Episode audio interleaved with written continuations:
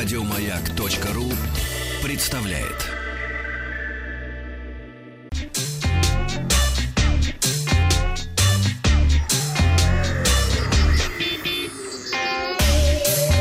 Страна транзистория. Э, Доброе утро. Компания Apple разослала в авториз- в авторизированные сервис-центры указания выдавать вместо сломанных iPhone 6 Plus, которые вышли в 2015 году, вышедшую в 2016 году модель 6s Plus. После заявления компании о том, что она замедляет старые модели со старым аккумулятором, желающих сменить батарею сильно прибавилось. А когда запас батареи закончился, то компания стала выдавать новые смартфоны. Но и запасы подменных 6 Plus тоже иссякли. А заново запускать производство этой модели Apple уже вряд ли будет. Так что если у вас есть сломанный iPhone 6 Plus, то есть большая вероятность того, что на замену вы можете получить более свежую модель.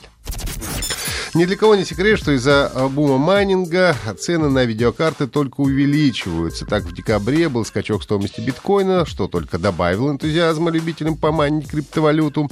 Этому я сам был свидетелем, когда был вынужден покупать в конце прошлого года новую карту вместо внезапно сгоревшей. Ну и для сравнения, если на момент выхода, например, рекомендованная производителем цена на GeForce э, 1060 6 гигабайт составляла 250 долларов, то сейчас ее стоимость подчас превышает 500 долларов США, то есть подорожала она больше, чем в два раза. Грустная новость заключается в том, что надежда на то, что ажиотаж поутихнет, уже практически не осталось. Поэтому, возможно, даже любителям ПК-гейминга можно начинать задумываться о покупке игровой консоли. Компания NVIDIA тоже озабочена этой ситуацией и предприняла попытку отрегулировать ситуацию, э, выдав рекомендации своим розничным партнерам. Представитель NVIDIA в Германии э, Борис Бёлес подчеркнул, что для NVIDIA геймеры на первом месте. Все проекты, связанные с продукцией GeForce, ориентированы на нашу основную аудиторию. Для обеспечения доступности видеокарт GeForce для геймеров в текущей ситуации мы рекомендуем нашим торговым партнерам принять необходимые меры для удовлетворения потребностей геймеров. Конец цитаты. Конечно, это только рекомендация, но в той же Германии некоторые тейлеры начали давать не больше двух штук в одни руки, как это было у нас в советские времена. Это, конечно, может немного облегчить ситуацию, поскольку в той же Европе нередко заказывают 5-10, а иногда по несколько сотен видеокарт. Компания Sony совместно с фирмой Nike и звездой американского баскетбола Полом Джорджем выпустит тематические кроссовки. А, официальное название новой модели а, Nike PG2 PlayStation Colorway. Кроссовки будут выпущены в цветовом дизайне Sony PlayStation. На язычках кроссовок расположены логотипы PlayStation и Пола Джорджа. У каждого из э, которых есть функция подсветки в трех режимах. Включенная, выключенная и мигающая. Кнопка включения находится на внутренней стороне. Кроссовки выполнены в синей цветовой гамме, имеют разноцветные петельки для шнурков, похожие на кнопки контроллера с диаметрическими фигурами. А у левой пятки расположен уникальный код, с помощью которого можно открыть тему Paul George Dynamic Theme для PlayStation 4. Кроссовки должны поступить в продажу во всем мире уже 10 февраля. Шотландском Эдинбурге на работу в качестве консультанта в магазин Marriott Food and Wine устроили популярного Роберта Пеппера, который сотрудники продуктового магазина почему-то стали называть Фабио. Фабио должен был отвечать на вопросы посетителей и помогать им с покупками. Для этого местный университет даже написал для него специального чат-бота, чтобы тот мог общаться с покупателями. И поначалу все были в восхищении, даже специально приходили в магазин, чтобы пообщаться с новым консультантом.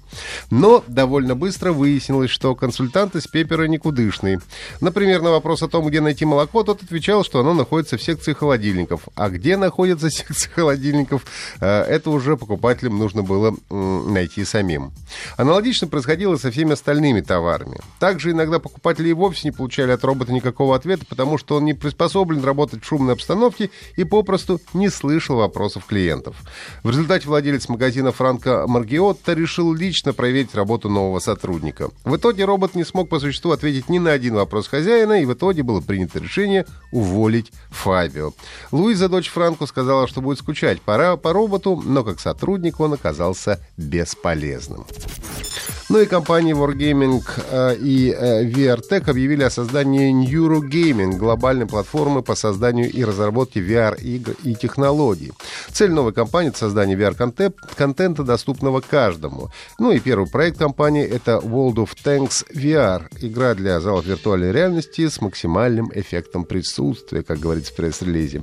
По словам разработчиков, World of Tanks VR станет доступной в залах виртуальной реальности Cinema VR, расположенных в крупнейших российских городах уже до конца этого года. Напомню, что в залах Cinema VR проводился народный чемпионат по VR-шутеру Revolve VR, финал которого состоялся на Wargaming Fest в конце декабря прошлого года. Ну и э, в развитие платформы New York Gaming э, уже вложено 16 миллионов долларов, так что можно ожидать, что World of Tanks VR это только первая ласточка, за которой последуют и другие проекты компании. Напомню, что Транзисторию вы можете слушать в виде подкастов на сайте Маяка и подписывайтесь на наш телеграм-канал Транзистория. Еще больше подкастов на радиомаяк.ру